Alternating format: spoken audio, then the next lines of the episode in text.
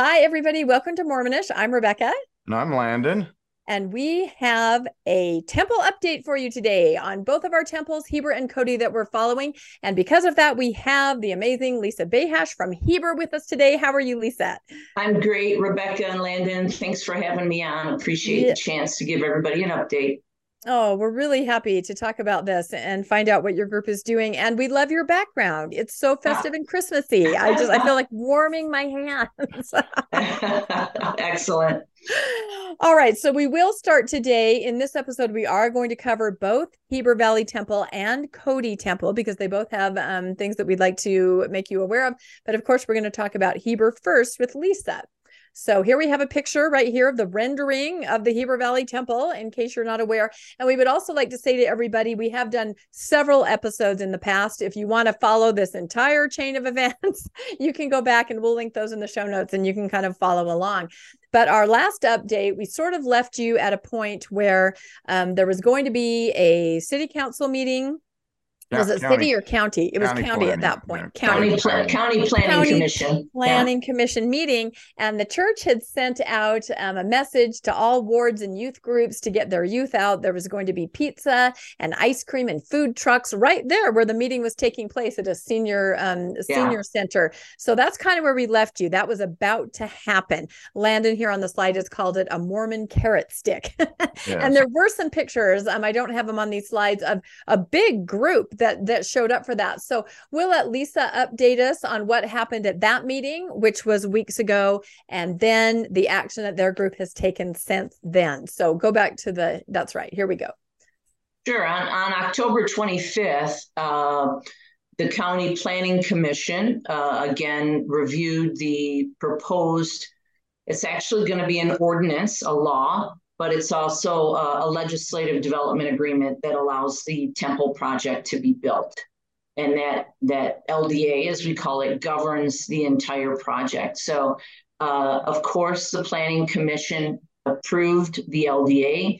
There was one vote against, uh, and we do thank that uh, commissioner. Uh, and unfortunately, they asked very few questions and they moved it through. And the next step from there was for the county um, council then to vote on it. And that meeting was November 8th. Uh, very similar, but without the pizza and the ice cream. the uh, we sat there again yet for another five hours, I think, both meetings, five hours, including all the public comment. And um, pretty much the same presentation. So if you go out and you watch either one, you're going to get the, the flavor for it. And um, again, with very few questions, the council voted unanimously to approve the uh, LDA and the ordinance. Interesting to us was at the end of the meeting, just before voting, the council members actually took a few moments each to make their, their closing comments. And it pretty much in my opinion, justified that they are biased, right? They spoke about their faith, their religion, the importance of the temple to that. And then they proceeded to vote unanimously to pass the LDA. Uh, it's obviously not a surprise to us that both bodies passed it. Uh, I would have hoped for more questioning. There's clearly issues around the water uh, under the site. If everybody remembers, there's a class 1A uh, aquifer underneath. There are water concerns. The traffic study, we also believe, has not been done appropriately. It doesn't fit the zoning and so on and so on and so on. But not a surprise, but it had to occur for us then to take our next steps, uh, which I think uh, we'll talk about. Yep. And I think I read so much about the kinds of comments and, you know, just person after person getting up and just sharing kind of what you described that the city council and, and county council has said too just almost maybe a testimony about why the temple should be there yeah it was it's very interesting because those that were for it were primarily speaking uh, from maybe an emotional perspective wanting to be married in the church or have lived here so long or generations of their families being here and they've waited for this moment for a long time and and we can totally appreciate that. Again, we're not against the temple. um, in that site as long as it fits the zoning for that site, Mhm. or in the uh, valley in general as long again as it fits the zoning. So we're not against the temple. All of their comments were, "We want a temple. It's very important," uh, and so on. All of the most of the comments that were up in opposition are all about the law Mm-hmm. fit the zoning. Mhm. There's water concerns, there's traffic concerns. Uh, perhaps the council should recuse themselves for issues of conflict of interest, separation of church and state, and so on and so on. Very uh, not emotional. So almost the exact opposite uh, in the approach of the comments. And that was true in both meetings. Did, did you get the feeling that they wanted to discuss the laws and the zoning requirements, or was it just a free for all of let everybody talk and we're going to vote what we're going to vote? Yeah, absolutely the latter. There was no real discussion uh, on any point. And in fact, um, our attorneys yet had sent a very long, God, I think it was 12 pages of why the council shouldn't approve it. Uh, there's another group, they have another attorney. Their attorney sent a letter as well, on top of all the residents sending communications about why they were for or against it. Uh, but no, there was no real discussion. There were no real questions, in my opinion. Interesting. Well, yeah, and I, I think we probably expected that. So, Yeah. all right. So the votes went as you thought they would. And as we've been telling all our listeners and viewers all along, you know, this process of getting to that point and then the citizens group then they kind of activate and can take action. And so we thought we'd read through this article. It's fairly brief. Um, it's from CPCW, or sorry, KPCW. And the we'll just kind of take turns reading through and then we'll discuss afterwards. The title of the article is Residents Sue Wasatch County over Heber Valley Temple Approval. So now at this point, suits. It's time to take legal action as a citizens group. So um, I'll just read, Landon, you can read, then Lisa, we'll just kind of go through it real quick. Um, residents are suing Wasatch County, arguing the recently approved plans for the Heber Valley Temple are illegal. That's the subheading.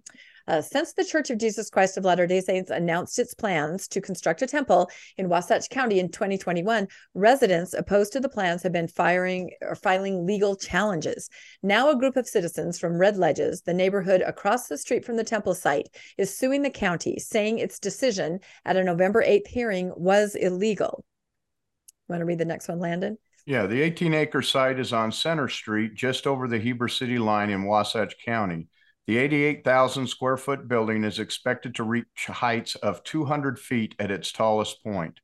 While other legal action so far has focused on the outdoor lighting ordinances approved in April 2023, this lawsuit goes after the temple plans themselves. It asks the court to reverse and vacate the county's approval of the legislative development agreement plat and site plan. Before you change that slide, can you go back? Yep. Mhm. Yeah, I just want everybody, again, I want to point out, that's the plot of land right there in the picture, and you can see the local ward or church uh, building there. To give you an idea, the trees in the background there are maybe at their highest 70 feet. Okay, so we're talking three times that height. Uh, in that area, homes cannot be higher than 35 feet. And that church shown in the picture would be the tallest thing in that, that very general area, that very specific area. And I would guess that steeple might be at 70, 60, 70 feet. So okay, so we're talking three- at least three times Times. higher than that. yeah. And uh, the Timpanogos view is out of the frame. It goes it goes across the frame, um, and that's that's one of the views that will be uh, impeded. And Lisa, just for everybody's uh, knowledge, can you talk what a legislative development agreement is? I, don't. I don't know that everyone understands why this this vote was really to approve an LDA, a legislative development agreement. That's it. It doesn't necessarily approve the site plan and the temple. It approves the LDA. Is that correct? Yes, that is well, which is part of the LDA. Yeah. So so what happens typically if somebody wants to build, uh, they go through the county process for zoning. So this is zoned again RA1, which is residential agriculture, one acre lots. There should have been, you know, 13, 14 homes on that lot. Uh, and they should have had one acre uh, uh, area. So what would what would normally happen is a builder would then have to go to the county for a conditional use permit. And that, that conditional use says, I'm not going to build our RA1. I want to build something else, in this case, a temple. And uh, I'm asking for permission to do that. And there's exceptions to be able to do that. For example, a church is an exemption. An exemption, you can do it. However, a private uh, limited membership club is not. So we've pointed out right from the beginning that this project would not pass a conditional use permit. And so did the county attorney in both meetings essentially say this would be highly unlikely to be approved in a conditional use process. That's why they went to a legislative development agreement. So there are administrative development agreements and legislative development agreements.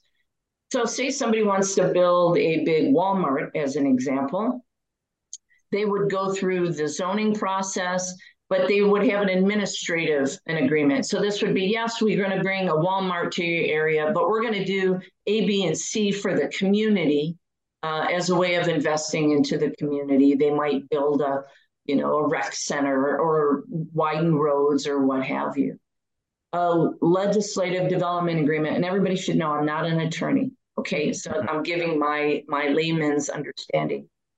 A legislative development agreement is is done to make it law. So the the the LDA um, is now an ordinance. It's ordinance 23-16. It is a law.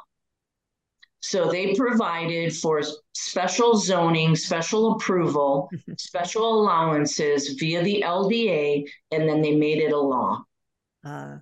Okay. When there's a standing county zoning process and zoning laws that they should have followed, in our opinion.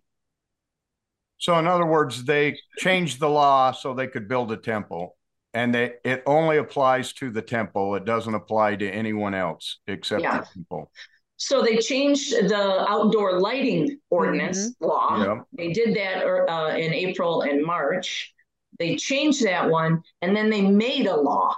They made a law just for the temple, which is Ordinance 23-16. So, so this argument that uh, the church received no special uh, uh, consideration yeah. when they completely changed two different laws in order to allow the temple to be there, laws that had been there for years and years Decades. and years, but they changed the law to accommodate the temple.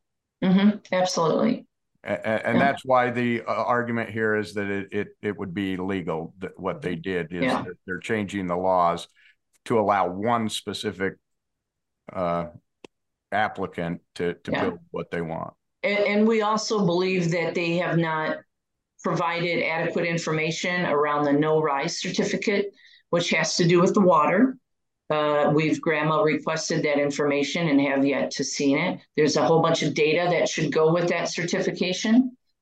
Uh, we also know that the inputs that were used for the traffic study were not accurate. So we don't believe the traffic study is accurate either. So there are a number of issues. Okay. Yeah. Okay. Thank you for clarifying that. Yeah, this is mm-hmm. this is very detailed, but once you understand it, you understand it. I understand far more than I ever wanted to. that's what I'm trying to say. Oh dear. Yeah. No, that's it. Okay. Do you want to read this, Lisa? Uh, sure. It says those items are invalid and unenforceable because they violate state law, Wasatch County Code, and the general plan. The temple plan's use of an LDA rather than applying for a conditional use permit is a key aspect of the suit. And I just basically explained that. Mm-hmm. Plaintiff's attorney, Robert Mansfield. By the way, Robert Mansfield was at the County Planning Commission and did get up and, and give a you know public comment. Really? Um, so I don't think the county is surprised at all by what is going on. Uh, Robert Mansfield has described the Temple project as spot zoning. In order to see this project to fruition, the county really ignored its own ordinances and its own procedures and policies, he says. He said. He said he thinks his clients can make a strong case against the county.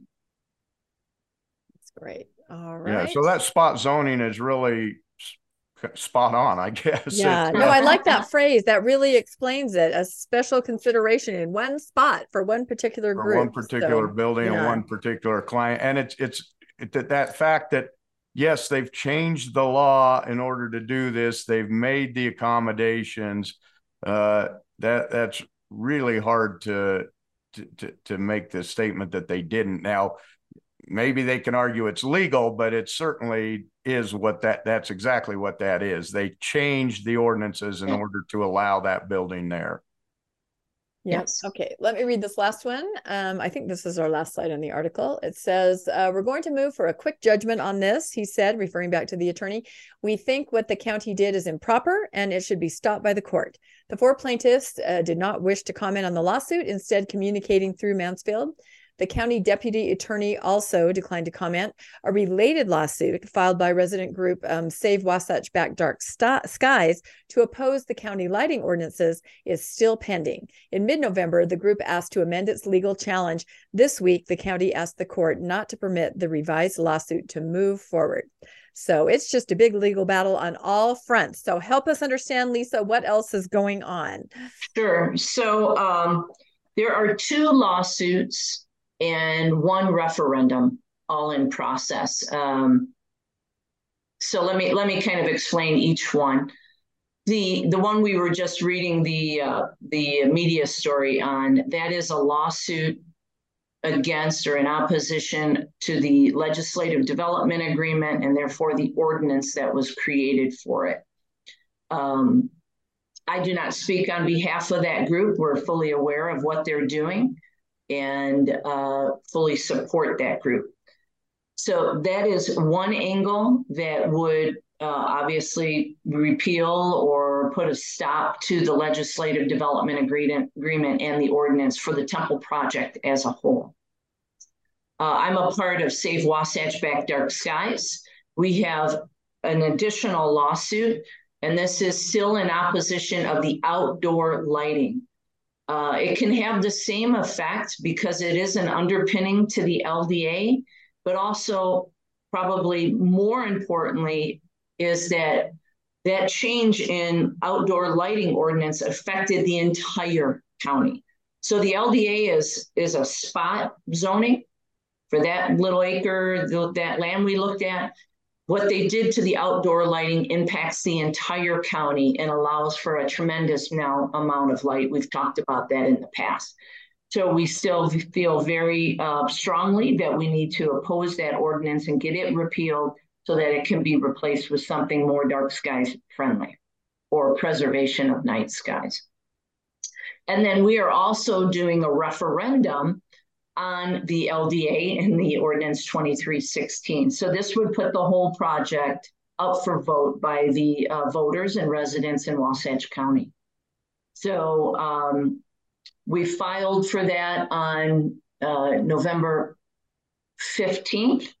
We are waiting to hear, uh, the county has a checkpoint 20 days later for referability and financial and legal impact that they have to do. Once we pass that gate, it's just a few days and we start collecting signatures. And the impact of that would be if we get the signatures we need uh, to have it put on the ballot, then the law in question is put on hold. Yeah. Until the ballot, which is November of 2024. And then the county residents get to decide if the LDA, it's essentially on the LDA, is appropriate or not. Right? If if it's voted down, so it's repealed, then the LDS church can still have a temple, but they have to go via a conditional use permit or some other vehicle to do it, not the LDA that was approved by the county. Hmm. Now, if they went to an, if they went to the conditional use permit, let's say you got the signatures and they go with the conditional use permit, um, it's the same planning board that's going to review that and vote on it again. Is that correct? And they can just waive all of the requirements again? Yeah, it is. I don't know how many of them are up for election next November. but, uh, you bet we'll know and we'll figure that out. But yes, you're right.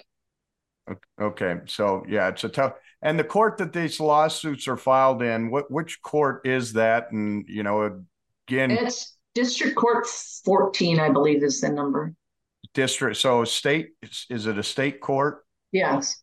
So we're probably fighting uh, LDS judges again. On top of that, again, you're going to get all the LDS uh, hierarchy uh, involved. So it's really an uphill battle. Seems like here in Utah to get anything changed because you'd run into the everyone who's made a, a commitment to the church that they're going to defend that temple. So uh, Yeah. Well, they've also taken oaths to the Constitution of the United States and to Utah. So Yep. uh, we'll just have to see, right? We, we're following um, the the processes that are at our disposal. available. which are yeah. legal Yep. processes, right? And that's what we can do. Uh, we know that unfortunately the project has caused some division in our community, uh, not only between those that are LDS and non-LDS, but also within the LDS community, because a lot of members don't care for how this project has has been going forward, how the approvals have happened, how the whole proposal came to be, and, and where it's at. Um, that's unfortunate. However, it, it's the truth. It, it speaks to is it the right location and the right design? And I think there are a lot of people that recognize it's just not. And again, we don't oppose the temple. Let's put it up on Highway 40 out by UVU. It's it's a Mhm. perfect location. It would be very prominent. It would be very visible. Um, I think that would be wonderful. In a residential community, it doesn't belong. It just doesn't belong there. Yeah. Yep, I think that's the bottom line. In, in fact, go to our next slide. Um, Landon and I, Mormonish, were able to take Lisa and some other friends from Heber on a temple trip to the Orem Temple, which is having an open house right now. And we had a lovely day um, going through it, explaining what a temple is about. I think there's a picture of us on the next slide. Yeah. So, you know, again, I Yeah. think what Lisa said, we need to make clear these residents are not at all opposed to a temple, a concept of a temple, what happens in a temple, how people utilize the temple, what the temple means to people. Uh, the point is, you know, put it where put it where it's zoned to go. Follow the laws of the land. Would you say that's it, Lisa? Yeah, absolutely. And we had a great day. Thank you. Uh, the tour was outstanding. And then we had some lunch together, and it was truly informative and educational. Um, so we really appreciated that opportunity. And yeah, it's exactly follow the laws of the land. Um, it's a rather large building to put right amongst the communities and neighborhoods that are no no higher than 35 feet. It just it's going to be out of place. And and we were just talking that uh, that that uh, Salt Lake just won the 2034 Olympic Mhm. uh, bid for to host the Winter Olympics again.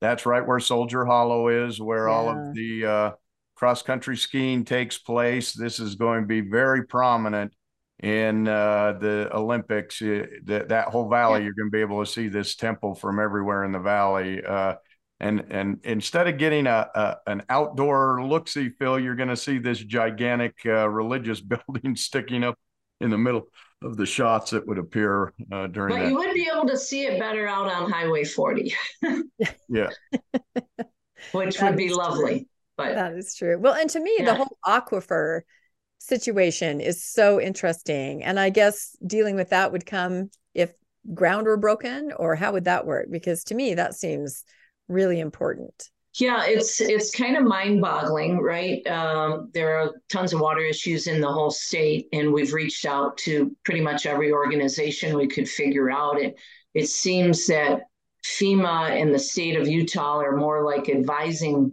bodies than they are regulatory bodies, at least in the way that they've interacted here. So I, I'm not really sure what's going to happen. Obviously, they have not begun to dig on that site. Mhm. Um, they are going to have to do some unique things around a um, uh, I can't think of the word. What do you call that? The, the you know the infrastructure that's going into Right. the ground, the foundation. the Excuse me. foundation. Yeah. Yeah, the foundation. So we don't know how that's going to play out, but we don't feel or have seen the data that says that the work has been done properly. Uh, so it's a kind of a wait and see there if they get past the two legal challenges and the referendum. And, and of course, all you get to see is whatever the church puts in the application. Mhm. You have no right to get any information from them until you actually you have to file a lawsuit in order to get the information if the if it's not part of the uh, application per se. Is that- Right, so we've GRAMA requested everything that we can from the county. Um, we've uh, put out into the, you know, the social media area that there should be an independent water study done, uh, independent traffic study done, but it, none of that was undertaken. Uh, we've had members write very detailed letters around what we believe the issues are uh, and so on and so on. And it just, to us, it just didn't seem to be taken under advisement because clearly they went in, asked very little questions, and voted to approve it. And that that's got to be quite disappointing or disheartening to you when uh, the there's such a division on this. It's clearly by the number, simply the number of people who showed up, and and to take five hours for public comment, and then for unanimous votes when it's that divisive, uh, and the unanimous votes seem to run along religious lines, uh, in that everyone's you know a member of the church. I don't know about the one- one commissioner who voted uh, against, but uh, certainly there's a large percentage. We saw the same thing in Cody, where every LDS person involved is voting for. There, you know, these are very divisive issues. Yet the LDS people are completely voting exactly one way. They that that almost seems like it's a foregone conclusion how they're going to vote. They're not taking that that vote or that uh, oath to the Constitution Yeah. or to the city or to enforce the county ordinances that they are putting the religious view over top of it. Otherwise, you'd see at least some division amongst them. Um, Yeah, healthy debate, right? healthy Yeah, healthy debate. debate. Healthy Yeah. debate. And that's part of our lawsuit is there has not been healthy debate. I would invite anybody to go to the county website, look up the November 8th meeting, uh, and, and click on media and watch the last 20 to 30 minutes. That's where the council then gets to have their kind of last say or last questions. Uh, you won't see uh, many questions, you won't hear many questions, but you will hear kind of testimonies to the Mhm. importance of a temple to them in their faith. And again, major to us, a major issue in why this was a pass uh, was passed so readily and and unanimously.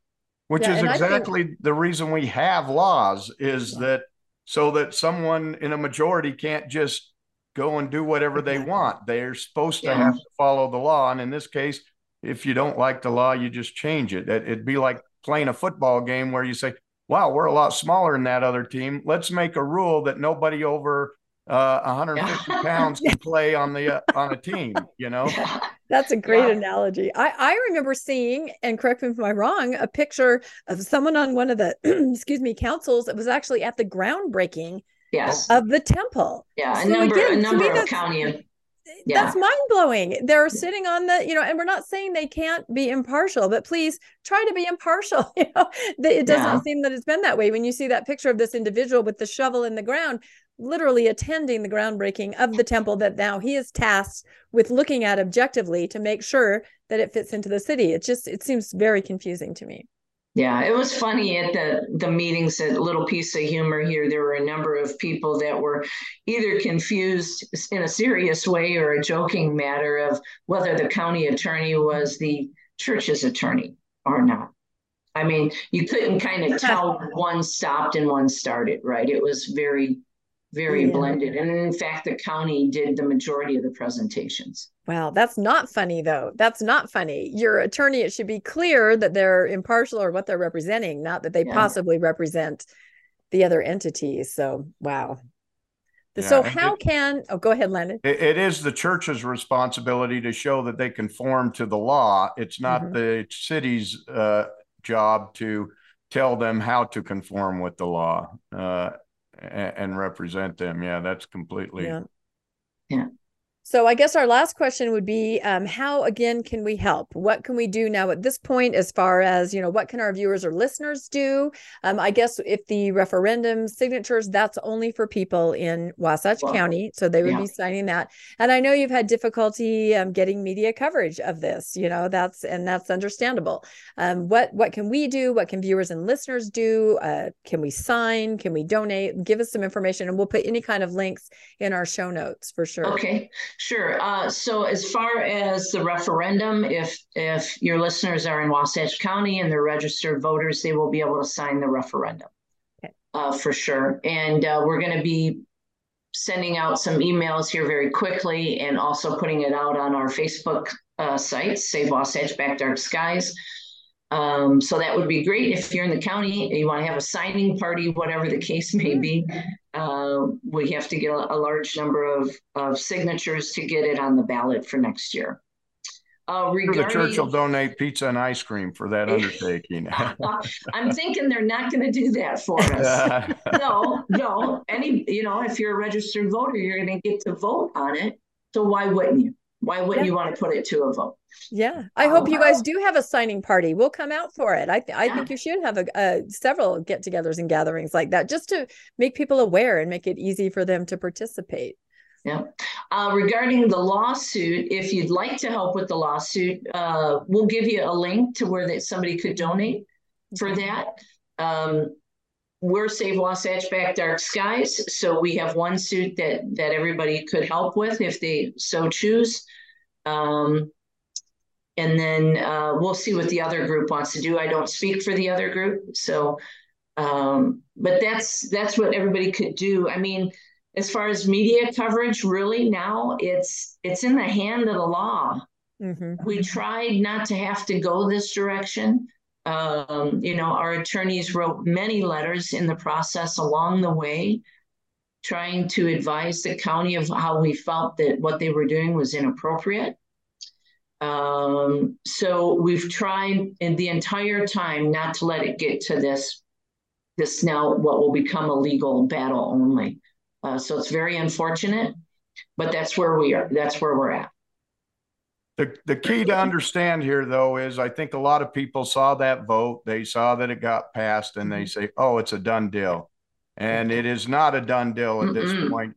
You guys could not do anything until they approved it. Now you get your chance to start running it through the legal process. That's right. All we could do before was really, you know, have a state our opinions, send letters, uh, do surveys, uh, get media coverage, get information out, GRAMA request everything that we could, try to highlight all of the issues on social media to get more and more information out to the community. Um, and outs- outside of the legal uh, issues that have been going on with the outdoor lighting, we had to wait for everything to be passed to see if they heeded any concern or warning. Well, and the answer to that was no. yeah. yeah. And there you go. All right. Well, we will definitely include any links um, that can help people know what to do or support in any way. We'll put those in the show notes. And do do you have any dates or anything for the next? I mean, I guess the next thing is the referendum, and then just going forward, court dates, or you know, I guess you don't know that probably yet. Yeah. So, um, so the referendum was probably there's a few steps that have to occur here. So I'm going to say at least within the next two weeks, we'll probably start collecting oh, signatures. Okay. And that period goes on for 45 days once it okay. starts. Um, the county for the lawsuit re- regarding the outdoor lighting, the county did file uh, opposition to our amendment. So we have to respond to that on Tuesday of next week. Okay. And then um, then there will likely be oral arguments on that. And then I'm guessing they'll file a motion to dismiss, and then there'll be arguments on that and so forth. So it's kind of, you know, legal processes are not short necessarily. Uh, so we just have to see how it's going to progress. All right. Well, we'll be here. we will update everybody because people are following this very closely. I think that we'd like to hope that everyone there who's who's you know opposing this um, for all the all those reasons that you've mentioned that you know there is support you know you may not be able to get media coverage but there are a lot of people talking about this and and wanting to know what they can do to help do you have any final thoughts on this landon um, I just wanted to say uh, we had such a great time at yeah. the at the Orem Open House with you guys, and uh, so we, we, just wish you the best luck, and and yeah. hopefully everyone can pitch in and and help to to make this right. Yeah. Yep. And and thank you. We really appreciate all of the coverage that you're uh, that you're giving us and the time you're taking to understand the situation and really helping us. So thank you so much and happy holidays if we don't talk before then. Yeah, for yeah. sure. Happy holidays. Thank you so much, Lisa. Thank, thank you. Lisa. Thanks. Okay. Thank you. Bye bye. And now, having talked to Lisa about Heber, we are moving on to the Cody, Wyoming temple update because there has been an article in a couple articles, I think, in the news about the latest info on Cody. So let's go to our slide. Yeah, and again, I think this is similar to Heber. Everyone yes. thought, oh, they had the vote, it's over, and that's mm-hmm. not the case. There are multiple yep. lawsuits that have to be uh, determined here. Uh, so both of these temples are still uh, in the fight here. So, yep, the ground has not been well. It's been broken, of course. That happened like a year ago, but the construction has not started. And it's a good point because I think a lot of us don't understand the legal process exactly. You know, all these all these votes and things. There's nothing that these residents in either place can do until it's a done deal on the side of the city, and then legal action starts from their perspective. So it is not a done deal. There's still a lot that's going to happen. It's still going to be a long process. And there's still a lot of ways for all of us to get involved. Um, and of course, this article that came out in the Cowboy State Daily um, is pretty uh, telling uh, that uh, they're that they're definitely uh, pinching some nerves there in Cody yeah. with uh, uh, what the information that they found. If you remember last time on our update, we presented they'd done a, a grant GRAMA request and gotten uh, thousands of documents uh, between the city planner, the city attorney, and some of the conversations they've been having. And it became apparent that the city planner was communicating with the church behind the scenes. He was giving information directly to the church and not answering questions that the that the council was given. It also appears that uh, he may have let misled the council, and the council mm-hmm. was definitely uh, giving back and forth saying, I don't trust this guy. I'm not sure mm-hmm. we're getting right information. They were questioning whether the information provided by the city attorney and the city planner was accurate. Uh, and then even the, the people on the board that were members of the church who thought he'd voted didn't know how he'd voted until right. the uh, until the city planner made a uh, a determination that oh I got I felt the spirit and I got goosebumps and I felt that uh, that they had voted for the temple. And uh, he, he kind of took the vote and said this is what it means. And yeah. uh, obviously they they don't agree with that. So uh, they filed a, a, lawsuit and now we've got uh, multiple lawsuits out there that have to be resolved uh, as part of this. And if you remember also the city planner uh one of the members who donated the land also uh, made an offer of employment to the city planner uh, mm-hmm. uh, that if this all falls through, don't worry, there's a job here waiting for you. And although the yeah. city planner says, I never responded to that, I never accepted that, uh, uh it still is showing that there's a, a, lot of stuff going on behind the scenes that that should not have been going on. It, it would appear, and that's what uh, that's what this article's about. Because now, as you can imagine, the church is fighting, saying we don't want those public yeah. records admitted, and the city is also saying we don't want those records admitted yeah. because the it makes the city uh, it's their employees that were doing this behind the behind the scenes, and so it's it looks yeah. bad on all of them, and so now they're trying to fight to not let these records get admitted. So Exactly. And that was one of the most surprising things to me as I read through the article that we're going to read through is that wait, the city has joined with the church um, to not have these records um, included in the court. And it's exactly what you said, Landon. Um, it looks like mishandling, um, bad form, um, you know, some negligence. And so obviously they don't want these to come out. And I will say this picture of the temple is the picture that was included in this article because I know some people are going to say they put the wrong picture up.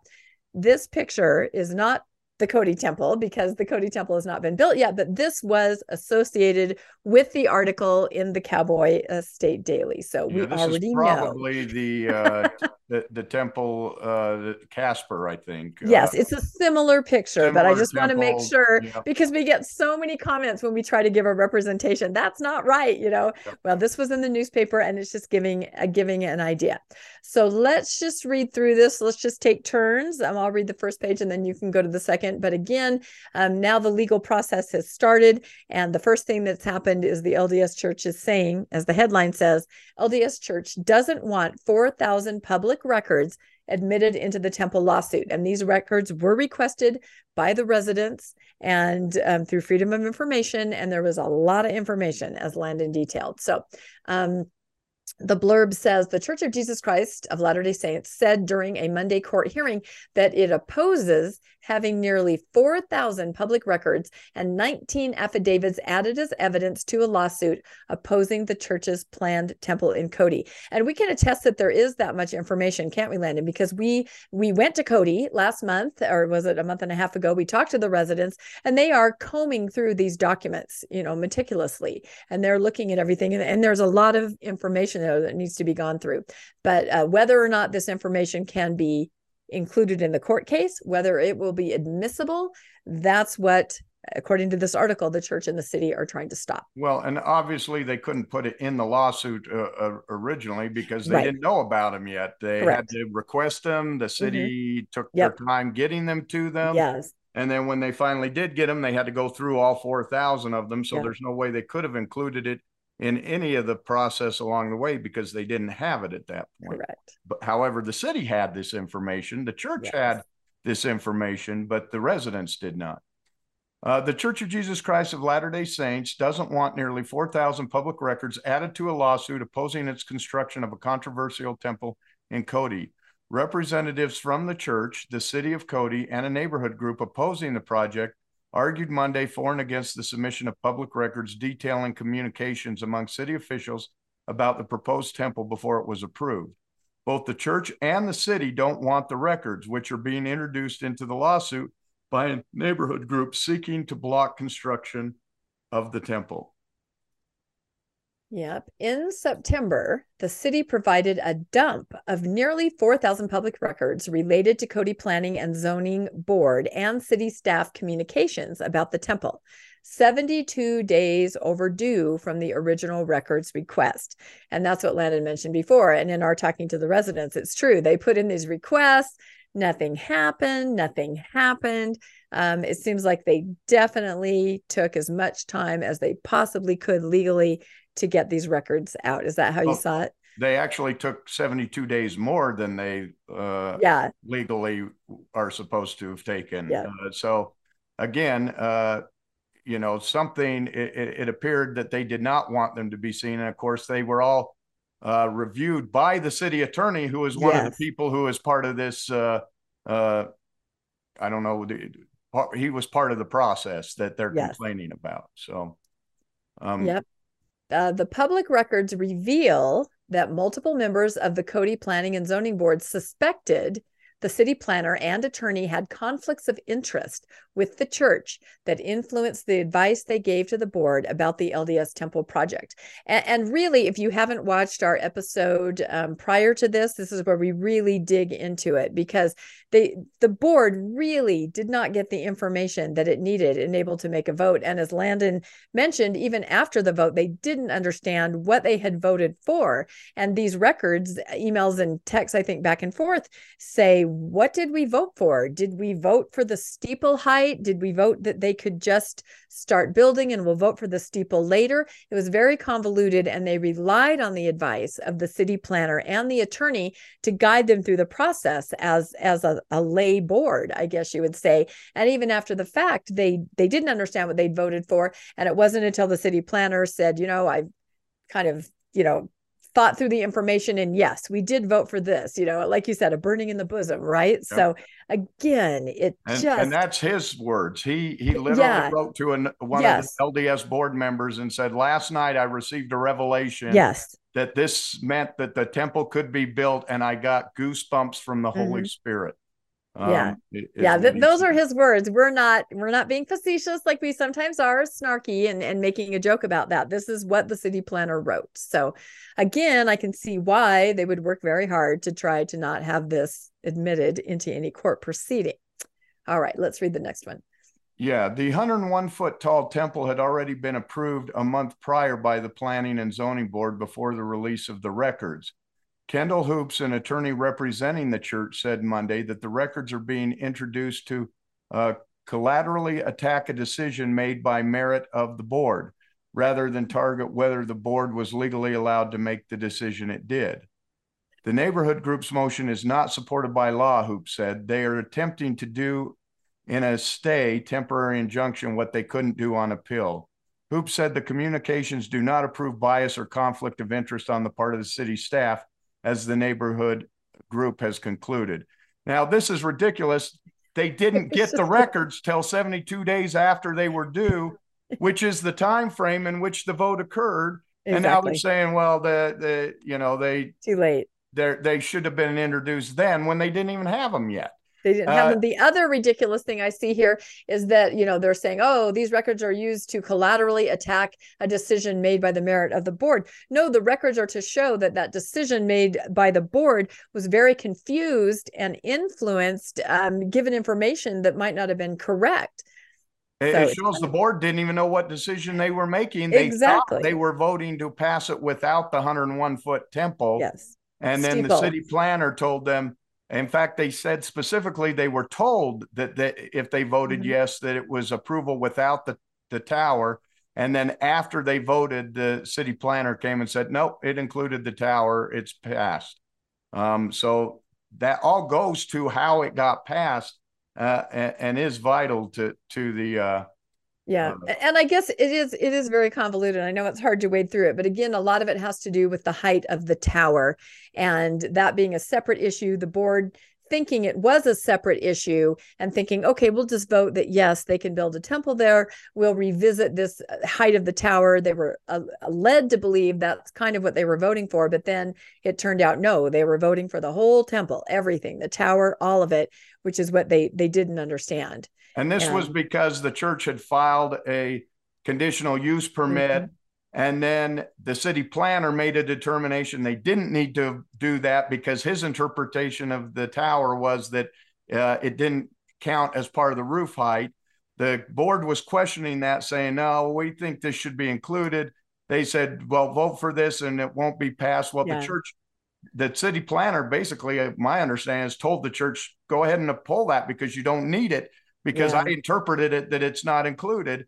So they pulled it. And then the county, when they voted, he said, well, they pulled that. So now you're voting on what they, you're not voting on a conditional use, you're voting on uh, it the way it was originally introduced. Um, and yeah. so that that's what really ticked off the uh, the members of the board. Exactly. Bottom line, in complete layman's terms, it was tricky. It was Weasley, and the people on the planning and zoning board did not understand fully what they were voting for. And you should never vote if you if you don't if you don't understand. And i think i remember from two episodes ago even one member of the board you know felt extreme pressure was trying to say i don't understand this. And there were some i think this was also revealed in the GRAMA wasn't it? Um, some almost threats that you know you personally will have to go to court and defend why you voted this way. Am I remembering that right? The city planner yeah. had, told them you're going to be mm-hmm. required to defend mm-hmm. this decision mm-hmm. uh, because I'm telling you that that that it doesn't count as part of the height, and if you right. vote that it does, then you have to defend that, and you're yeah. responsible for the city having to spend this money to defend themselves. Yeah. So that's frightening, you know, to just a lay board member who's going, I don't understand. Can't I say I don't understand? No, you can't. I've told you you need to vote. yeah. So, and again, this is very simplistic the way we're describing it. Um, but yeah, just bad practice, I think, all around. So um, it was a very broad and cons- and construed as such. Hoop said he also mentioned how Cody City Planner Todd Stowell openly admitted he is a member of the church at the start of the project's approval process. So are they saying there that because you state that you are, um, then you, there's no need to recuse yourself. Is that what they're trying to that, say? That sure seems to be what he's arguing, Yeah. which is absolutely ridiculous. It's ridiculous. Yes, okay, he admitted he's a member of the church. Did he admit that he had taken an oath to the church that he would give everything with which he had or which the Here we Lord go. made? Yeah. Bless him with to the giving of the Church of Jesus Christ of Latter day Saints? I don't think Yeah. he made that clear. No. Uh, did he tell the board that he was giving information to the church and communicating with church leaders behind their back and not including them? I don't think he made that clear. And we also had one of the board members uh, who did recuse themselves because who was a not a member who recused himself because he ran a, uh company, a surveying company, Mhm. and they were hired to do the surveying. So he had a interest in the in the outcome, and so he had, he recused himself. Well, he admitted up front that he had Right. an interest. They didn't say, "Well, since you admitted it, go ahead and, and vote." Yeah, you can stay on the board. If all you have to do is say, yes, this is my interest, um, and then that allows you to stay on the board regardless of what your actions are. So I don't think people realize, um, I don't think people realize how invested um, the LDS members are in their religion and furthering their interests. So Yeah, it- a- absolutely. A, normal person is not gonna, not gonna And- and so recognize that, for this, but yeah. for this church spokesman or attorney or whoever he is to to downplay that, that's ridiculous because I I can guarantee you he knows exactly what that guy has committed eh, that, that Yeah. he would do for the church. And in fact, he's probably reminded him several times during the process that you know your duty as a as a Mormon is to make sure that this gets through. Yeah. You know, I know. So- Do your duty, Mormon. There you go. All right. It's a heated issue. Sorry, we're getting heated too. We're, we're trying to be level headed, but yeah, we having dealt with these residents, you know, they're just wonderful people and they have absolutely no objection to a temple being built in their town. They just, again, like Heber, are saying, please follow the existing city ordinances. Please. That's all we're asking. Laws of the land. Okay, the plaintiffs opposing the temple preserve our Cody, Cody neighborhoods also have requested that expert testimony from a paid consultant from Nebraska and 19 affidavits from home, homeowners living near the proposed temple site also be included as evidence for the temporary injunction hearing. So let's bring someone impartial in. Let's have someone look at this. You know, let's let's let's take into consideration the affidavits from people that will be impacted that are right there. And we've been there. We've driven through there. We've seen the neighborhood and it's a huge impact. There's no way to downplay that once you go there and see the site. Um, they have argued the evidence should be allowed because of the likelihood of winning a temporary injunction to halt the temple and the irreparable harm they will suffer if the temple is built. Yeah, and and I've actually seen the uh, consultant uh, from uh, Nebraska, and he basically uh, was a, a a planner or architect who went in and and looked at the steeple and said, no, this is not supported just by the roof. It it Mhm. clearly goes down into the building and and should be counted as part of the height of the roof. Uh, this interpretation by the city planner is faulty, um, and and he he specifically states that in his in his recommendation. That's what they're trying to get implemented in there is is that no, this was being questioned. The city planner was being questioned about this, and he was trying to find a way to make this work uh, so that it didn't have to go through the the special permitting process. Right, because there's a difference. Um, if this tower, I love how they call it a steeple. It's not a steeple, it's a tower. Mm. if the tower is an integral part of the building, like Landon said, built down into the infrastructure, then it is considered the building. If it's just something that's attached to the roof, you know, there's no way to go up in it. It's just more like cosmetic. Maybe is that how you would look at it? Then that's something different. Then you can attach that and not count that as part of the building. Well, this is clearly built into the infrastructure. There's steel that goes up and down in the plans, and we've seen other temples like that. There's access to it, I believe, through the I, temple. I think they can get in there to change the lights and stuff. Um, Okay. But the what the what the the planning board clearly had seen it. They'd looked at the code at the uh, Casper Temple, Mhm. which is similar, and they saw the steel structure, and they said, "This is not sitting on the roof. This Mhm. is clearly supported by the steel below it." Um, and and they questioned it, and they kept asking, "We want to bring this up," and they were told they weren't allowed to bring that up right. um, that I guess the city planner had already ruled on it and they weren't allowed to question that. So, Yeah. uh, yeah, it was one of the issues that was being discussed during the process.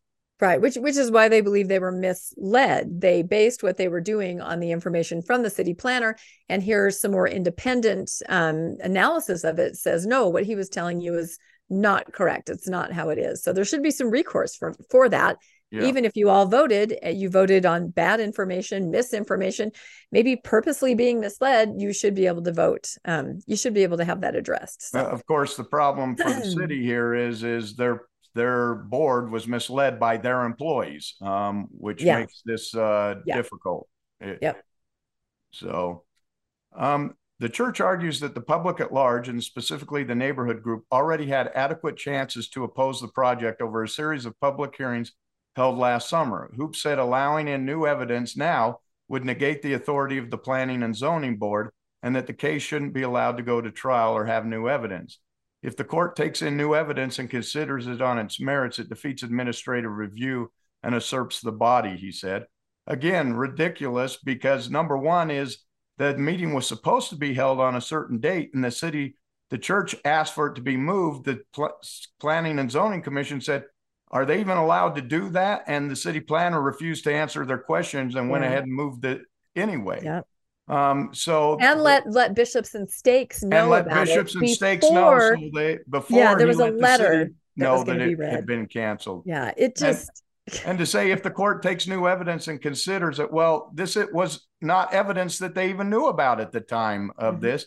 And let's keep in mind that the church itself sued the city from the beginning because Four times. they didn't agree. So they didn't think that the planning and zoning board decision should go forward uh, at that time, and now they're all of a sudden saying, "Oh no, no, now we should let it go." Yeah, now it's fine. Yeah, now it's fine. So again, the, our blood pressure is going up. I yes. can feel it. You know, it's just boy. All right, uh, the legal precedent. Um, Sheridan attorney Deb Wetland, um, no Wentland, representing the neighborhood group, argued that the evidence could be allowed if Johnson County Judge John R. Perry determines that misconduct or fraud was engaged by someone in the administration of the law. Both sides referenced a 1972 legal battle in Goshen County over the consolidation of school districts. This case seesawed between district courts to the Wyoming Supreme Court and back again to the district court. One of the determinations made at the Supreme Court level was that the district court should have allowed supplemental evidence to be considered. So it looks like they've got precedents on their mm-hmm. on their side for this. Uh, Wentland also argued that the Temple project could be remanded back to the Planning and Zoning Board for reconsideration if the court rules in the neighborhood group's favor. She said this was the scenario that played out in a 1973 appeal of the Johnson County case and a 1975 case in Fremont County produced a similar result. Wentland requested the evidence also would be something the Planning and Zoning Board could consider in the event the project is brought back for reconsideration. Perry didn't make a ruling of on the evidence Monday, but said he will make a decision before Christmas. So we should have a Christmas before uh, a, decision before Christmas. That would be the best of cases, is that they send yeah. it back to the Planning and Zoning yep. Committee so that they can make a vote, actually knowing what it is that they're mm-hmm. voting on, mm-hmm. not being misled, and well, yep. uh, well uh, rehearsed in the fact that they can't believe what the city planner is telling them. Yep, that's it. That's exactly right. So we'll find out and we'll update everybody. Um, I guess everyone always asks, you know, how can you help? What can you do? Like we we discussed with Heber. We'll put some links in the show notes. They have a Facebook presence called Preserve Our Cody Neighborhoods, where you can go on there and they have links and they have news articles just kind of detailing what they're doing. Can you think of anything else that we need to add to this as far as Cody's concerned? I think I, we're just kind of waiting right now. We're in kind of a holding help is pattern. the biggest thing they can mm-hmm. do. It, it mm-hmm. costs a lot of money to fight the church, yep. and uh, yeah. you want to make a donation um, yeah. make a Christmas present to the yeah. to the neighborhood group so that they can continue to fight this. Uh, I'm sure they would greatly appreciate that. Yep, I know, because I think we need to make it clear these are individual citizens that have gotten together in groups and are using their own funds. This is not funded by any outside source. These are wonderful people. Like I said, Landon and I have met and spent time, a lot of time, with both groups. And if you go to our last slide, I think we have one more. Yeah, again, I say for both of these, it ain't over.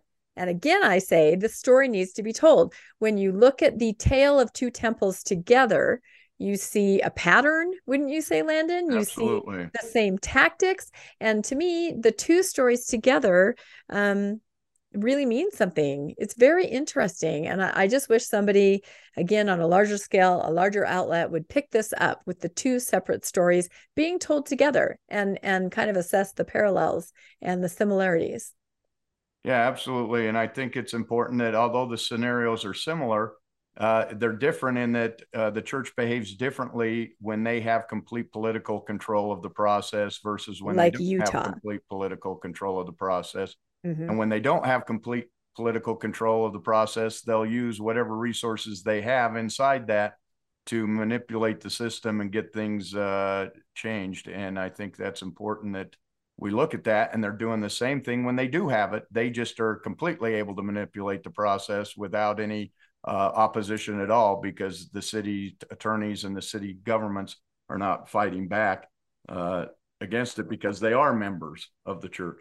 So we need to be careful about who we vote for and who we put Yep. into office. Are they going to represent the church or are they going to represent us as citizens when we put these people on these boards and on in the uh, uh, you know the boards are voluntary, but uh, you know the the city government is not. So we got to be careful about who we put in.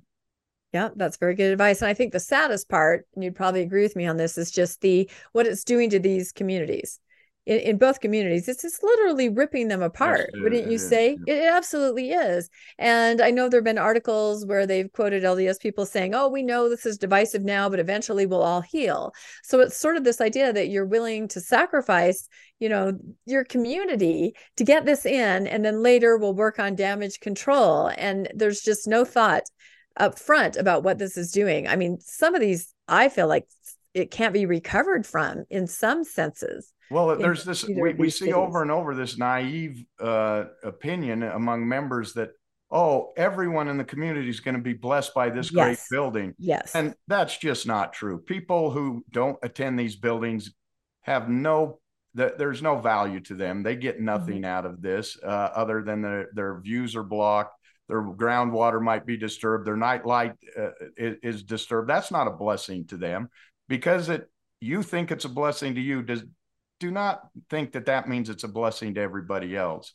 Um, and and we need to take that consideration. We realize that, that you believe it's a, a blessing. That's great. That's why nobody's opposing you doing it.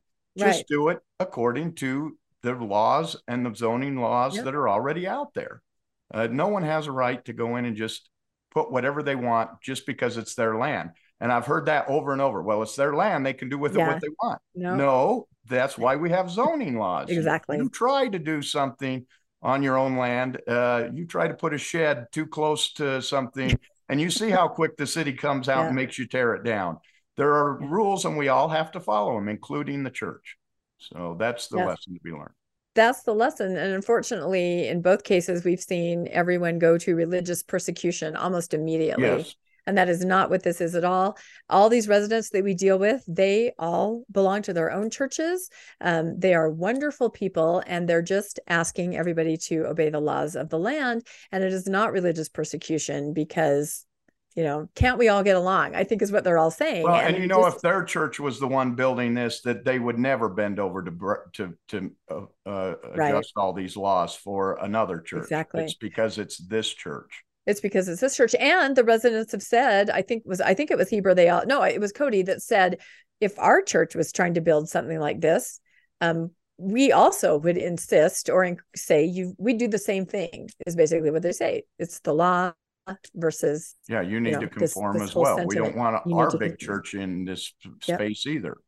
yeah And the difference is most other churches would you, you're not forced to to vote the way they say to vote or to Exactly. agree with them. You're allowed to say this is just too big. Why don't we Yeah. strip it down? You know. Yeah, and I think you saw that in what Lisa from Heber said is that all the city council meetings and the county council meetings, the residents that showed up, they were told to show up. They were read letters over the pulpit that said, go, you know, support your temple. They were told where they could write letters online. And most of them didn't talk anything about zoning or the laws or why it should be there because of the laws. It was all my pioneer heritage, the blessing, and those things are true. Those are those are valid for people. There, I understand why they feel that. But again, this is a legal process. These are laws that we're talking about. It's and not it was, in this other realm. And it was your uh, it was your ancestors who put those laws in place. Exactly. That you need to zone it this way. Now you're changing it because yeah. of the church. That's yeah. that's the difference. So yeah, that's such a good point, especially in the the Wasatch back the law with the dark skies. It's been there for two decades, and within one meeting, it was thrown out, and now anyone can build anything with no dark sky requirement there in the Wasatch County. Yeah. So I don't know how your ancestors would feel about about that. I'm not sure, but Again, it's a very heated issue. There will be more coming up. Please comment and let us know what you think. I mean, have you ever had a temple being built in in your town? A lot of temples are built, and there's absolutely no problem. I should say that too. I'm right now looking out the window at a temple, and it went into our neighborhood, and there was no issue because it met the zoning requirements, it met the height requirements, and and there it is. I can see it every night lit up from my window. anyway, so comment. Let us know what your feelings and thoughts are about Heber, about Cody about temple building in general, or if you have a personal experience with this. And of course, like and subscribe to Mormonish. And if you'd like to know when new episodes are coming out, you can hit that notification bell and you'll be made aware. And then if you would like to donate and um, help Mormonish and its uh, costs um, behind the scenes, we have links in our show notes, show notes to PayPal and Venmo where you can donate to help Mormonish. And of course, we will also put links so that you can help support Heber and Cody too in their in their fight. I shouldn't even say fight, should I, Landon? It, it's really just trying to encourage the laws of the land to be followed. Although we feel like it's a fight, right? We get really emotionally invested in it. So, anyway, thank you again, everybody for Mormonish, and we'll update you again as soon as we have new information. Thanks, everybody. Thanks for joining us for another episode of Mormonish. We really appreciate our listeners and would love to hear from you if you have a story you'd like to share. You can email us at mormonishpodcast at gmail.com. You can also find us on Facebook, Instagram, and on our website, mormonishpodcast.org. And don't forget to look for us on YouTube and like and subscribe. Keep joyful, everybody.